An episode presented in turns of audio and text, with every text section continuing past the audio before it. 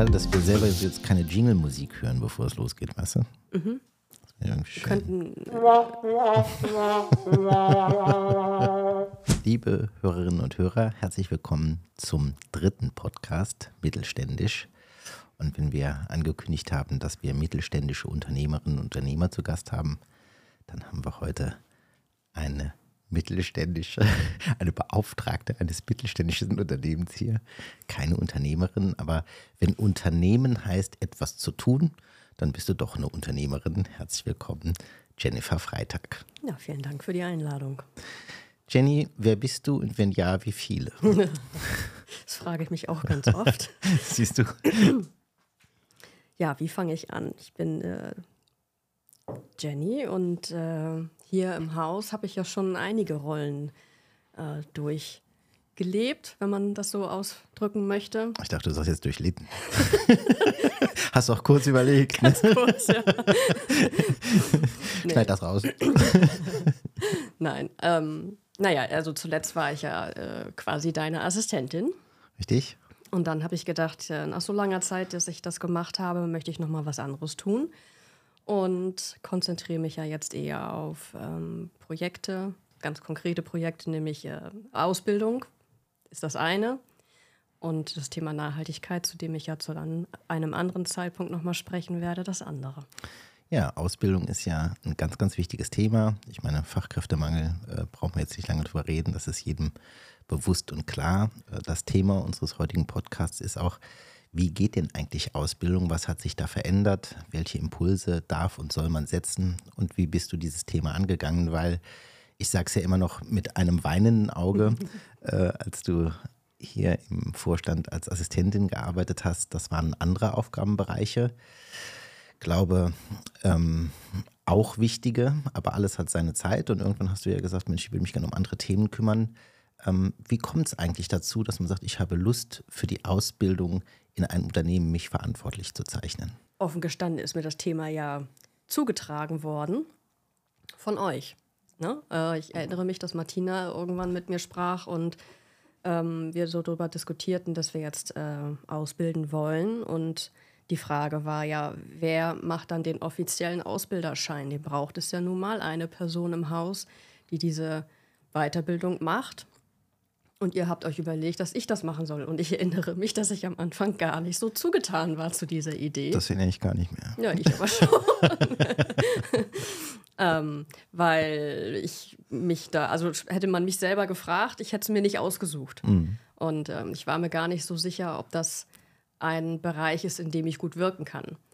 Äh, trotzdem habe ich es gemacht. Ich bin Ausbilderin geworden und ähm, habe dann mit unserer ersten Auszubildenden natürlich auch mega gute Erfahrungen gemacht. Das war ja ein Glücksgriff, den wir da machen konnten und dadurch hat sich das auch gedreht. Also jetzt würde ich sagen, ja, jetzt kann ich das Thema gut, hm. jetzt würde ich mir das selber aussuchen, aber am Anfang war das ja gar nicht so. Man musste mich da so ein bisschen zu motivieren. Ja, also es ist ja häufig so, ne, dass man selber für sich gar nicht so den Weg genau weiß und dann braucht es immer jemand, der mal sagt, versuch doch mal das, versuch dieses. Äh, manchmal ist es genau der richtige Tipp, manchmal ist es auch der falsche, aber ich glaube, da ist Try and Error, äh, finde ich sowieso, äh, wo wir über das Thema Ausbildung wer weiß denn schon, was er so genau machen will im Leben? Mhm. Das ist ja was, was für junge Menschen, glaube ich, oftmals auch total überraschend, wo jetzt jeder sagt, wie kann das überraschend sein? Irgendwann muss man sich dieser Frage stellen. Aber ich nehme das so wahr, als machen die sich auch gar nicht so viele Gedanken. Und es wird ja auch irgendwie im schulischen System nur bedingt unterstützt, oder?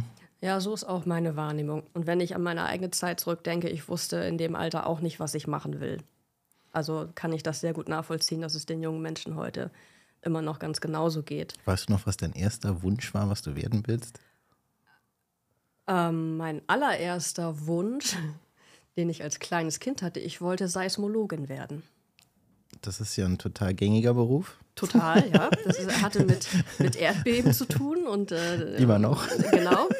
Ja. Das, das war mein allererster Berufswunsch, ja. Ich wollte Cowboy werden. Ja, als Junger. Ja, Cowboy hm. war der Inbegriff von Freiheit. Ähm, fand ich mega. Okay. Ja, nach der Seismologin folgte die Archäologin, weil ich Pyramiden mal eine Weile ganz, ganz toll fand. Ja.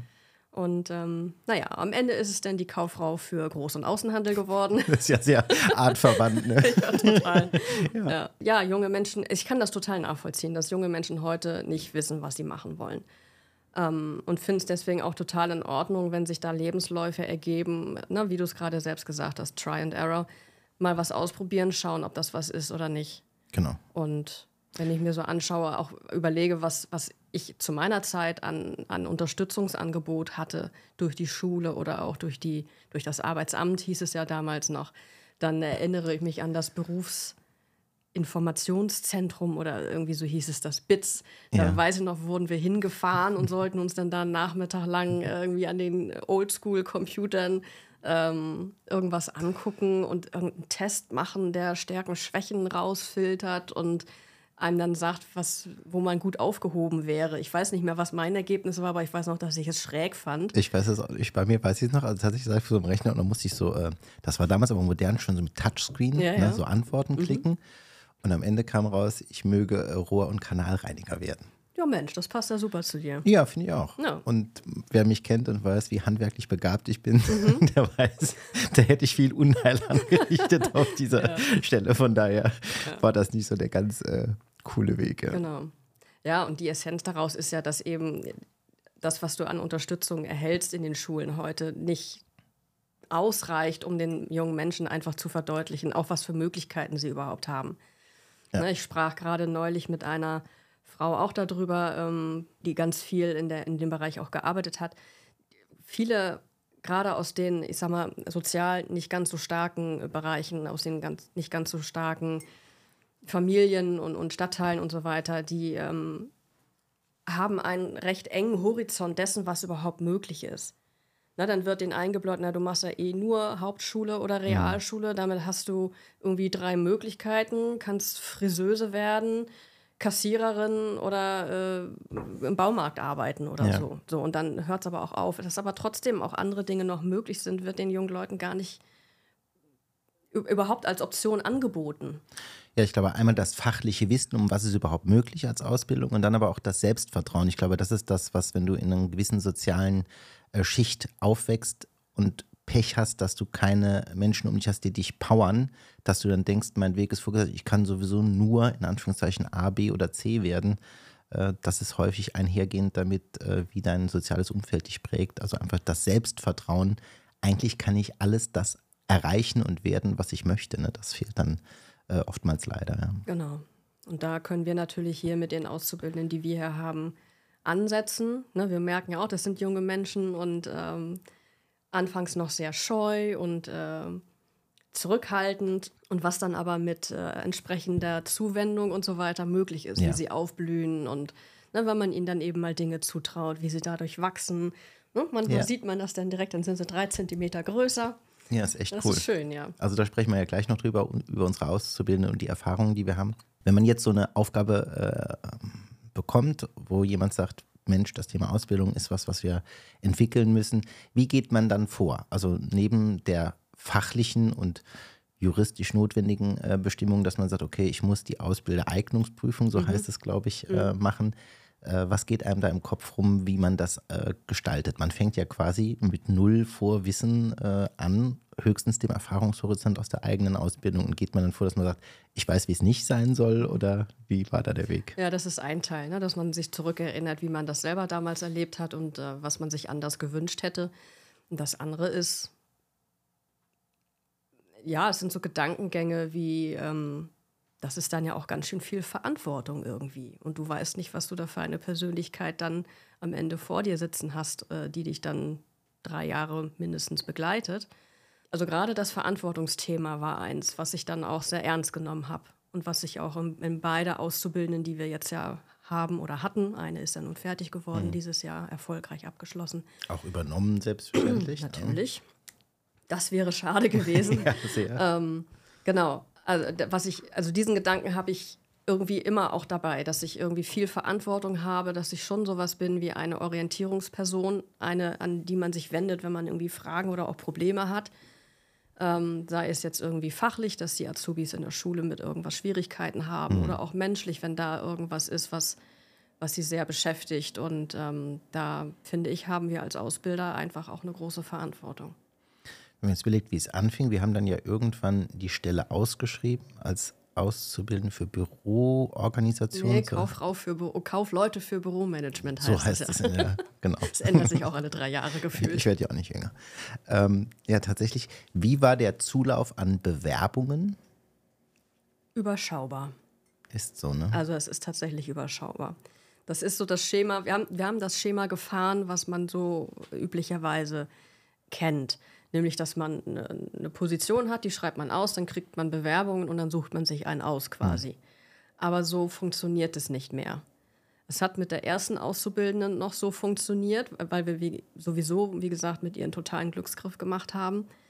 Und dann wurde es aber auch schwieriger. Wir haben dann auf die zweite Ausschreibung, die wir zwei Jahre später gemacht haben, schon deutlich weniger mhm. ähm, Zuschriften bekommen. Und...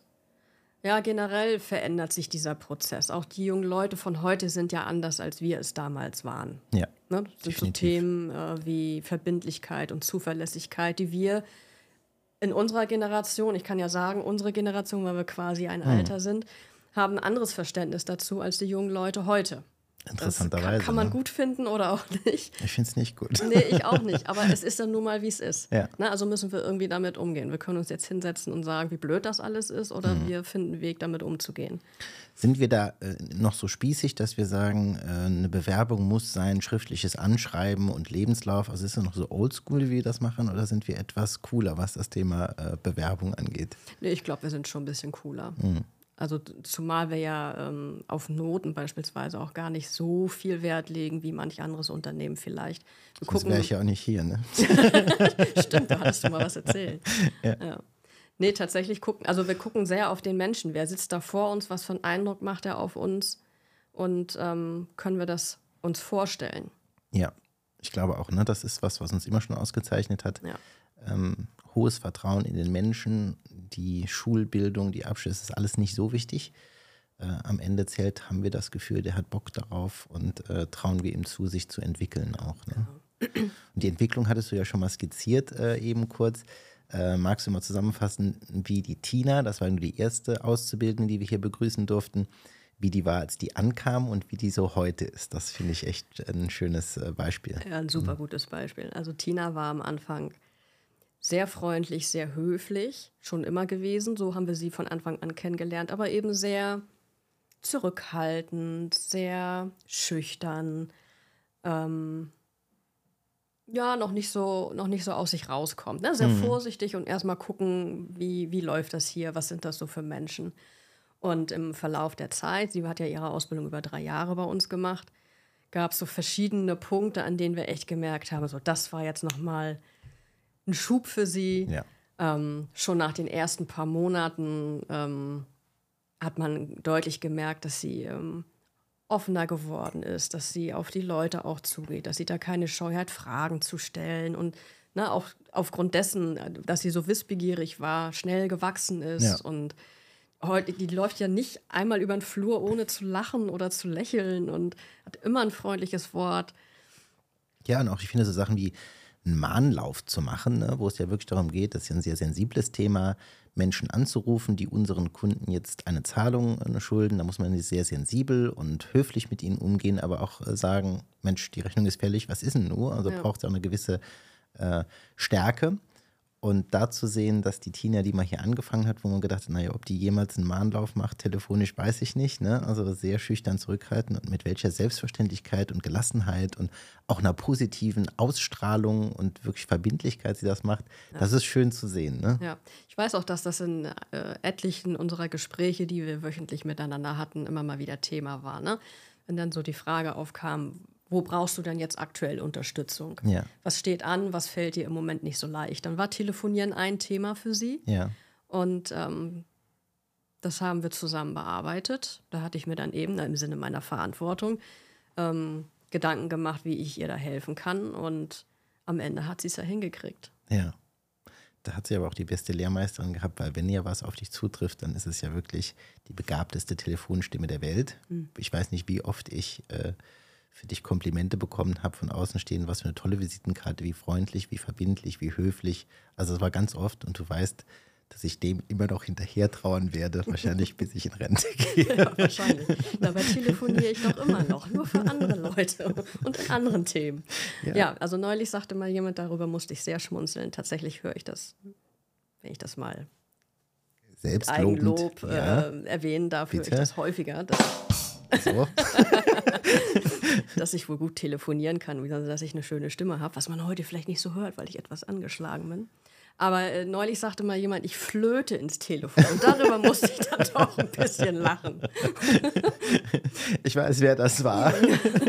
Ja, und tatsächlich ist es so, du hast, es ist fast eine Melodie und das nimmt die Leute mit. Ja. Und von daher ist es doch schön, wenn man aus dem eigenen Umfeld immer noch Komplimente nach ja. mittlerweile ja vierzehn, sechs, neun Jahren, ne? Mhm. Neun Jahren bist du schon hier, ja. äh, immer noch Komplimente dafür erhält, wie man wirkt. Das ist doch cool. Ja, finde ich auch. Schön. Also mehr Komplimente werden wir äh, mit auf die To-Do-Liste nehmen, dass sich die Kollegen hier gegenseitig... Welche Komplimente machst du dir denn Auszubildenden? Oh, ich mache den Auszubildenden Komplimente, wenn sie über ihren Schatten springen. Hm.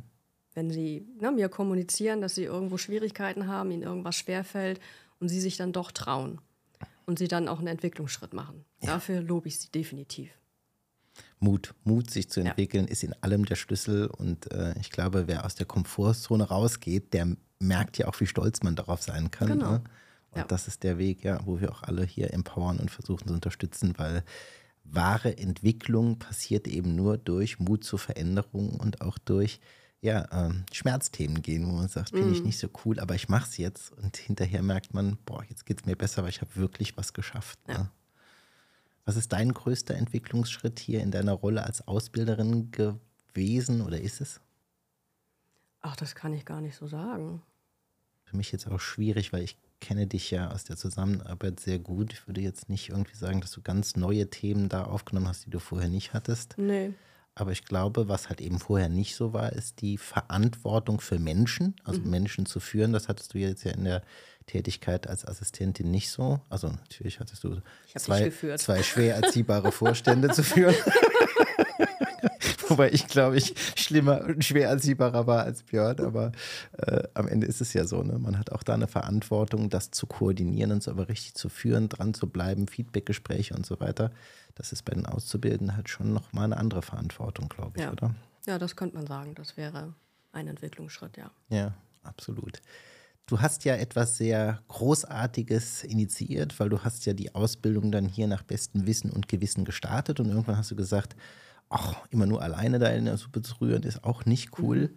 Und dann hattest du ja eine coole Idee. Magst du davon mal erzählen? Ja, tatsächlich hatte ich die von Anfang an. Also ich hatte, als das Thema auf mich zukam, das ist so meine Herangehensweise, wenn ich irgendwas äh, neu auf den Tisch bekomme, was ich nicht kenne so oder wo ich irgendwie das Gefühl habe, ich brauche Unterstützung, dass ich mir ein Netzwerk suche. Mhm. So, und was bietet sich da im Bereich Ausbildung bei Nordwest mehr an, als sich äh, in dem Verband umzuschauen, in dem wir Mitglied sind, ne? Dem Bundesverband Factoring für den Mittelstand. Ähm, denn ich hätte mich natürlich mit äh, Ausbildern von sonst woher austauschen können, aber ich wollte ja wissen, wie geht das im Factoring? Was gibt es ja. im Factoring für Spezifika, auf die ich eingehen muss, die ich irgendwie berücksichtigen muss? Wie kriegen wir das hin? Und ähm, dann habe ich euch ja aktiviert, also Björn, glaube ich, in dem Fall. Mhm. Ich habe gesagt, ich hätte gerne Kontakt zu anderen Mitgliedsunternehmen im B F M, die auch ausbilden. Und das wurde ja dankbar aufgenommen. Ja, total. Äh, es gab dann einen Austausch, es hieß damals noch Austausch der Ausbilder. Und ähm, daraus ist mittlerweile ein ordentlicher Arbeitskreis entstanden. Darauf hm. bin ich tatsächlich sehr stolz. Das ist so ein harter Kern von vier, fünf Leuten, mal noch ein paar mehr, mal noch ne, mal nicht. Und wir tauschen uns aus. Es fing damit an, erstmal, ja, wie lange macht ihr das schon? Ja. Was ist euch so an Herausforderungen begegnet? Äh, wie macht ihr dies? Wie macht ihr jenes? Und wir kamen aber schon im ersten Treffen ganz, ganz schnell darauf, dass es schwierig ist, gute Auszubildende zu finden. Zu finden. Ne, was wir eben schon besprochen haben. Und wir haben zusammen überlegt, wie können wir das irgendwie, wie können wir damit umgehen? Wie können wir Factoring als Branche überhaupt bei den jungen Leuten bekannt machen.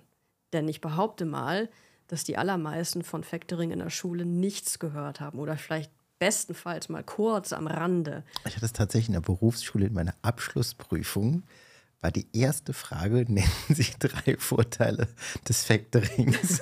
Das ist ganz, wirklich die erste Frage. Dann dreht sich der Peter Weihrauch, der saß vorne um und sagte, Schach, wen hast du denn bespro- bestochen? Weil er wusste, dass ich das Factoring-Thema irgendwie kannte. Ja, ganz trollig. Ja. Ja, aber, aber da warst du eben auch schon in der Berufsschule. Richtig. So, und wenn du dir vorstellst, du bist äh, Realschüler oder Gymnasiast und äh, hast das dann in der Abschlussprüfung, nee. Könntest du wahrscheinlich nichts damit anfangen. Stimmt. Und so haben wir eben überlegt, ne, wie können wir Auszubildende oder, oder junge Menschen, die Auszubildende werden wollen, überhaupt auf uns aufmerksam machen und wie können wir Factoring als Branche ähm, bekannt machen und auch als attraktiv darstellen, denn das ist es ja definitiv. Absolut.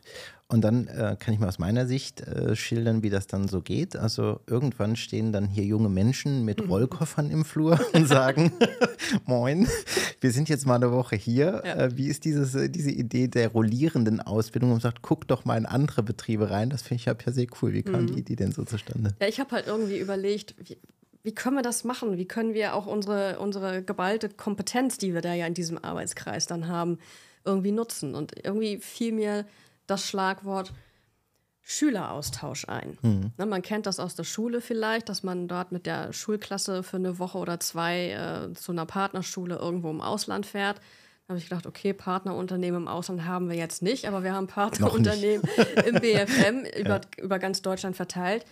Ist das nicht eine Idee, das irgendwie zu nutzen und daraus einen Azubi-Austausch zu machen? Also wirklich die jungen Leute dann für eine Woche in ein anderes Unternehmen zu schicken und zu gucken, wie funktioniert dann dort Factoring. Ja. Denn das ist ja von Unternehmen zu Unternehmen unterschiedlich. Ähm, schon allein durch vielleicht unterschiedliche Schwerpunkte, was jetzt äh, bediente Branchen angeht oder so. Vielleicht auch durch die Unternehmensgröße bedingt. Also mhm. ich sag mal, wir funktionieren anders als, ein, äh, als eine S-Factoring beispielsweise. Einfach aufgrund der Größe. Und da habe ich gedacht, vielleicht kann man das irgendwie nutzen. Und das haben wir genutzt. Das haben wir äh, im ersten Jahr dann mit, ähm, wir waren zu dritt. Da waren wir zu dritt, haben ähm, zu dritt diesen Austausch organisiert. Das heißt, unsere Tina war für eine Woche in Oldenburg. Die Azubine aus Oldenburg war eine Woche in Leipzig und Dresden gewesen. Und wiederum, die aus Leipzig und Dresden war für eine Woche bei uns. Ja, das finde ich wirklich und, ähm, spannend, ja. Ja, das heißt, die jungen Leute schlagen dann wirklich am Montagmorgen im gastgebenden Unternehmen auf. Und der Clou an der Sache ist ja noch, dass wir als Ausbilder das zwar irgendwie initiieren. Das heißt, wir sagen, wer fährt wann wohin ja. und übergeben das Projekt dann aber an die jungen Leute selbst. Das heißt, ab diesem Punkt müssen die sich selber organisieren. Ach. Die müssen also gucken, auf zwei Wegen. Sie müssen gucken, okay, was muss ich dann jetzt machen, um den Gast hier ordentlich durch eine Woche zu führen und dem eine Menge zu zeigen. Was kann ich dem zeigen? Wann mache ich das? Äh, gibt es vielleicht noch irgendwie ein kleines Team-Event, weil wir das dann nutzen? Wir haben schon mal Besuch, warum nicht mal was zusammen machen? Mhm. Der, ne, die Person war ja vielleicht noch nie in Hamburg, dann zeigen wir der doch noch mal was. Und umgekehrt aber, ja, also dann fahre ich da hin. Aber wie und wo bleibe ich und äh, was mache ich dann da? So, das hm. ne, sind halt zwei Wege, die dann betrachtet werden. Und das machen die selbst. Also eigentlich ein eigenes Projekt, was sie kriegen, ja. ne, sich dazu kümmern. Genau. Und ist das sehr unterschiedlich? Also verbringen die dann jeden Abend, wenn die die hier haben, zusammen? Oder wie organisieren die sich da so? Na, wir als Unternehmen sagen, also wir als Nordwest haben das jetzt die beiden Male so gemacht, dass wir gesagt haben, wir machen einen Abend zusammen. Haben da wirklich ein Team-Event draus gemacht. Das heißt, wer von den Kolleginnen und Kollegen hier noch Lust hatte, mitzumachen, der konnte das tun. Wir haben dann auch ganz unterschiedliche Sachen gemacht. Den Rest der Zeit überlasse ich es meiner Auszubildenden. Das ist dann okay. auch eine Entscheidung, die sie ja. selber treffen muss. Wie sehr möchte ich mich da jetzt kümmern und einbringen? Lasse ich meinen Gast irgendwie den Rest der Woche dann abends alleine oder machen wir dann noch mal was? Hängt sicherlich auch davon ab, wie, äh, mhm. wie sympathisch äh, sie einander sind. Ähm, Aber das lassen wir frei. Ansonsten sind wir halt den ganzen Tag über für beide da. und den Ablauf, das heißt, was sehen die jungen Menschen dann hier in dieser Factoring-Gesellschaft, ist der überall gleich und vorgegeben oder ist auch das individuell zu organisieren? Also montags sitzen die dann im Vertrieb, dienstags sitzen die, oder wer organisiert das? Ist das auch vorgegeben, was die alle sind? Nee, auch frei. Nee, das ist auch frei. Das okay. ist ja ganz unterschiedlich. Ne? Ich sag mal, hier bei Nordwest beispielsweise haben wir ja gar nicht diese klar abgetrennten Abteilungen, so wie hm. man in, in größeren Unternehmen das so hat. Das heißt, hier sind die Übergänge irgendwie viel fließender. Wir sitzen ja alle eng beieinander. Ähm, da ist es anders wie äh, in einem Unternehmen, was eben doch diese klar abgetrennten Abteilungen hat, mit jeweils viel mehr Leuten drin, als wir es hier haben. Ja. Da ist allein von der Orga her schon äh, das anders. Wir hatten im, im ersten Jahr das Phänomen, dass ein gastgebendes Unternehmen nicht bedacht hatte, dass die Auszubildende, die sich kümmern sollte, zu dem Zeitpunkt, wo der Austausch tatsächlich stattgefunden hat, dass sie gerade fertig war. Das heißt, sie war genau genommen keine Auszubildende mehr, aber es waren irgendwie zwei, drei Wochen oder was. Ja. Also spielte das keine Rolle. Sie hatte aber organisatorisch und administrativ nicht mehr alle Systeme, I T-systemischen Rechte, die sie als Auszubildende ah. hatte. Und das fiel in dem Moment, als sie die Gastazubine da hatte, irgendwie auf die Füße. Die haben das dann organisiert gekriegt. Ja. Aber das musste man bedenken. Das war so ein Learning dann aus dem ersten Austausch. Und warum sagen jetzt alle Auszubildenden, die hier sind, dass keiner so gut Factoring macht wie wir? Das musst du Tina fragen. Dazu gibt es ein Video, vielleicht können wir das an dieser Stelle verlinken. Ja, ganz bestimmt können wir das. Also einfach mal äh, unten eingucken, wir blenden es ein und anschauen. Gibt es ein tolles Video, ist ja. echt cool geworden. Genau, finde ich auch. Jeder macht sein Geschäft anders und jeder macht es gut. Ja, ne? Genau. Das ist ja eben auch eine Erkenntnis, die, äh, die ich hoffte, dass die jungen Leute gewinnen. Und der Plan geht anscheinend auch auf, dass sie merken, okay, ich lerne hier über drei Jahre Factoring auf eine Art. Ja. Es kann aber genauso gut auf zig verschiedene andere Arten funktionieren. Und es funktioniert trotzdem. Ja, absolut. Also der Markt im Factoring ist ja total, gerade jetzt im mittelständischen Factoring, unterschiedlich. Es gibt welche, die spezialisieren sich auf gewisse Branchen. Äh, manche sagen, wir haben ein ganz spezielles System, wie wir das machen. Die einen machen das sehr äh, ja, individuell. Manche gehen aber auch in die Fläche und sagen, wir wachsen und machen das etwas breiter. Sehr unterschiedlich. Ich glaube, das kann ja überhaupt nicht schaden, einfach mal auch andere Eindrücke zu äh, gewinnen, wie man Factoring auch machen kann, weil es ja. ähm, gibt ja viele erfolgreiche Anbieter im mittelständischen Factoring und äh, auch schon lange am Markt, muss man auch sagen. Ja, genau. Genau, und diesen, diesen Lernerfolg, den du gerade schilderst, den versuchen wir sicherzustellen, indem die äh, jungen Leute eine Aufgabe kriegen. Das heißt, wenn meine Auszubildende in ein anderes Unternehmen fährt, kriegt sie die Aufgabe, äh, sich zu notieren, was ist das eigentlich für ein Laden, in dem ja. ich da jetzt gerade bin? Wie ist der von der Gesellschaftsform her? Wie ist der organisiert? Wie ist der strukturiert? Und das andere ist aber auch zu gucken, welche zwei, drei Unterschiede fallen mir auf in der Bearbeitung des Factorings, ja. die anders sind. Schön. Also ja? wirklich also, eine Abgrenzung zum eigenen Unternehmen. Genau. Und ja.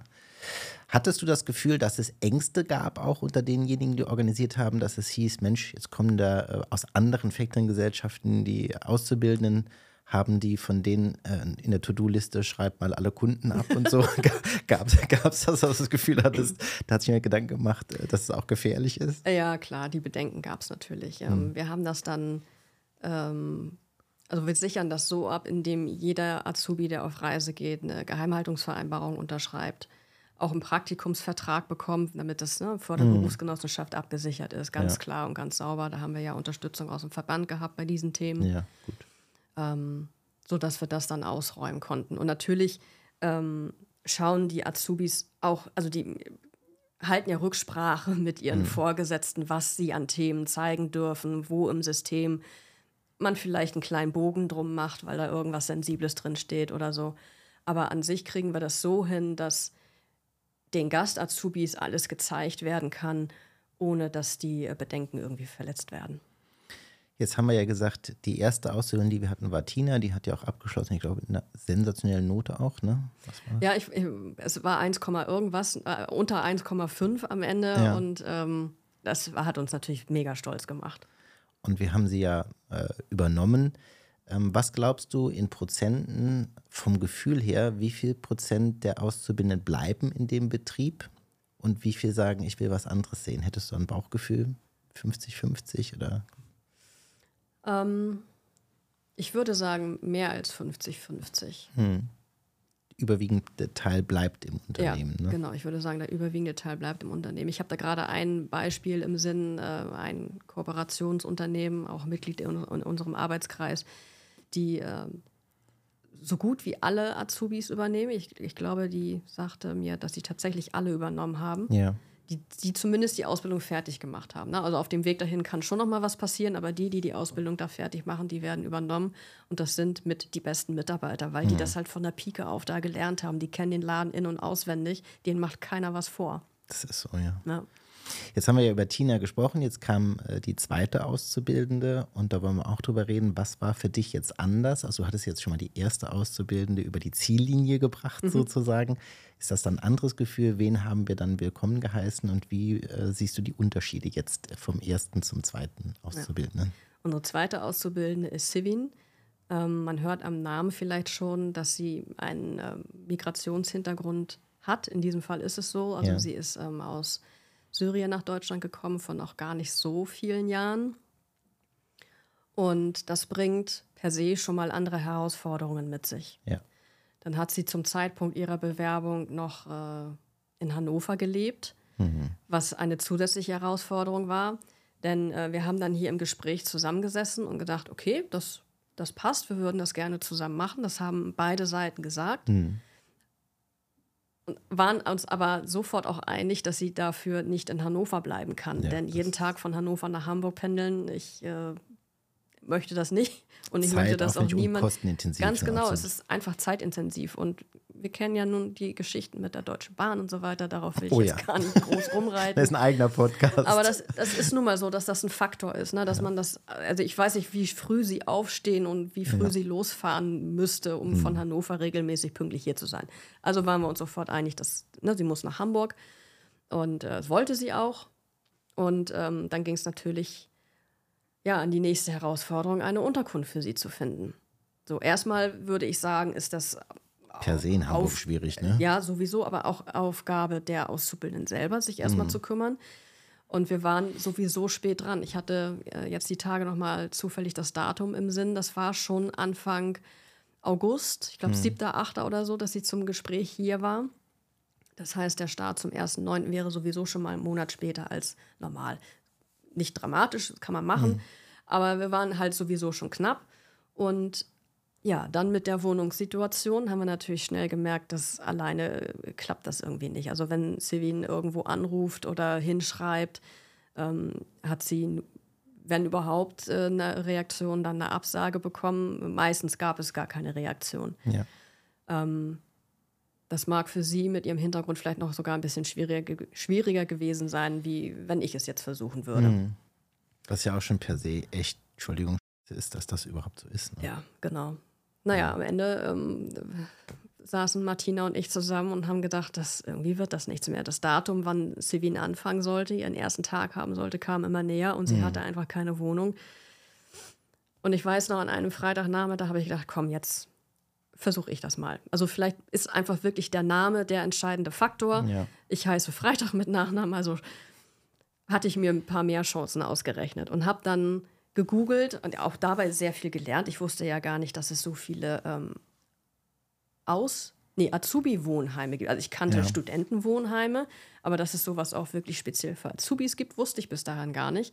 Also habe ich gegoogelt und mich durchtelefoniert. Und ich habe bestimmt, ich war auf dem Freitagnachmittag zwei Stunden damit zugebracht. Und überall natürlich gehört, naja, das Ausbildungsjahr spät, hat angefangen, ja. wir sind voll, wir können sie auf die Warteliste nehmen. Naja, gut, ähm, hatte keine allzu große Hoffnung, ehrlich gesagt. Und noch am selben Nachmittag, ich glaube zehn Minuten, nachdem ich aufgehört hatte zu telefonieren, rief mich dann ein Ansprechpartner zurück und sagte zu mir, Frau Freitag, wir haben doch gerade telefoniert wegen eines Zimmers für Ihre Auszubildende. Ich sage, ja. Ich kann Ihnen jetzt was anbieten. Ich habe eben eine Absage reingekriegt. Ja, wahrscheinlich darf ich das gar nicht Gänsehaut. laut sagen, aber der hat mich dann vorgezogen. Der hat hm. Sivin dann vorgezogen. Und mit also so viel Glück, vielleicht war es meine nette Stimme am Telefon, die das da gewirkt hat. Zweiter Tusch. ähm, genau, und das hat dann dazu geführt, dass wir ein Zimmer für sie hatten. Sie musste oh, dann ja. noch den Umzug organisieren. Ich bin dann auch noch mit ihr, äh, sie kam dann zur Vertragsunterzeichnung zu uns. Äh, Im Anschluss bin ich mit ihr dahin gefahren, weil ich selber wissen wollte, was ist das jetzt für ein Haus? Wie mhm. sieht es da aus? Wo ist sie dann? Ne? Die Verantwortung, von der ich vorhin schon sprach, also ich fühlte mich da irgendwie für verantwortlich, da mal mit ihr hinzufahren. Und äh, ich meine, sie ist eine junge Frau, ähm, sollte dann das erste Mal alleine leben und irgendwie hatte ich das bessere Gefühl, das einmal ja. mit ihr zusammen zu machen. So sind wir aber auch. Ich finde ja, hier ist die Nordwest eine berufliche Familie. Es gibt ja mal die Urfamilie, das ist sehr persönlich, und dann gibt es eine berufliche Familie. Und wenn man bei uns in dieser beruflichen Familie mit eingebunden ist, dann stehen wir füreinander ein. Und ich finde, das ist auch ein sehr gutes Beispiel dafür. Wir müssten das nicht tun, du müsstest das nicht tun. Am Ende könnte man auch sagen, du hast hier einen Job und jetzt such dir was. Aber da ticken wir schon anders. Ja, das zeichnet uns wirklich aus. Ja, schön, dass es so geklappt hat und am Ende dann ja auch hier eine Entwicklung zu sehen ist. Ich finde, wenn man jetzt Sivin betrachtet, wie sie hier angefangen hat und wie sie sich jetzt auch schon wieder... Wie lange ist es jetzt? Anderthalb Jahre. Anderthalb Jahre, Anderthalb Jahre äh, entwickelt hat, wie viel sie sich jetzt mittlerweile zutraut, was sie auch so an Zukunftsperspektiven, sie hat ja vorher immer auch dieses Credo, ach, ich muss unbedingt danach noch studieren, das ist jetzt ja auch irgendwie nicht mehr so ganz klar, dass ja. ich auch vorstellen kann, das ist ja auch schön zu sehen, dass wir hier dann durchaus in der Lage sind, den Menschen auch Perspektiven fernab eines Studiums aufzuzeigen. Ne? Ja, definitiv. Ich glaube, aus, aus, ich glaube, in Syrien ist, ist so das Studium das, das Normale auch, ne? Das, wie man halt lernt. Duales, äh, duale Ausbildung kennt man ja in anderen Ländern nicht unbedingt, so wie wir das hier in Deutschland machen. Hm. Und deswegen mag so das oberste Ziel gewesen sein, ich muss danach dann noch unbedingt studieren. Ja. Und ähm, sie ist generell sehr ehrgeizig, aber hat mittlerweile eben auch zu der Erkenntnis gefunden, dass ein Studium jetzt nach dieser Ausbildung gar nicht mehr unbedingt sein muss, weil sie ja. hier eben super vorbereitet wird auf ihr Berufsleben. Für mich ja auch ein Beispiel, wie Integration nur funktionieren kann. Ne? Bei Sivin muss man ja sagen, ähm, erstmal hat sie ja das Thema Sprache sehr, sehr gut für sich adaptiert. Also ich finde ja nach wie vor, dass sie unglaublich krassen Wortschatz, sehr sprachgewandt ist dafür, dass sie nicht hier geboren ist, sondern tatsächlich auch erst später hier hingekommen ist, hat also sehr schnell verstanden, dass Integration über Sprache nur funktioniert. Ähm, dann aber auch zu sagen, ich möchte ins Erwerbsleben, ich möchte etwas beitragen, ich möchte hier Wohlstand schaffen für mich und auch für mein Umfeld. Äh, eigentlich ist es ja ganz einfach, ne? Mhm. Und da bin ich immer der Meinung, wenn die Menschen verstehen würden, allen, wir sind ja auf Zuwanderung in Deutschland angewiesen, äh, und zwar sehr stark, und deshalb alle willkommen, die hier hinkommen mit dem Vorsatz, sich zu integrieren, einmal sprachlich zu integrieren und dann sich auch in die Arbeitswelt zu integrieren. Das sind für mich die Schlüssel. Daraus erwächst ja ein soziales Umfeld, eine Akzeptanz, eine Entwicklungschance.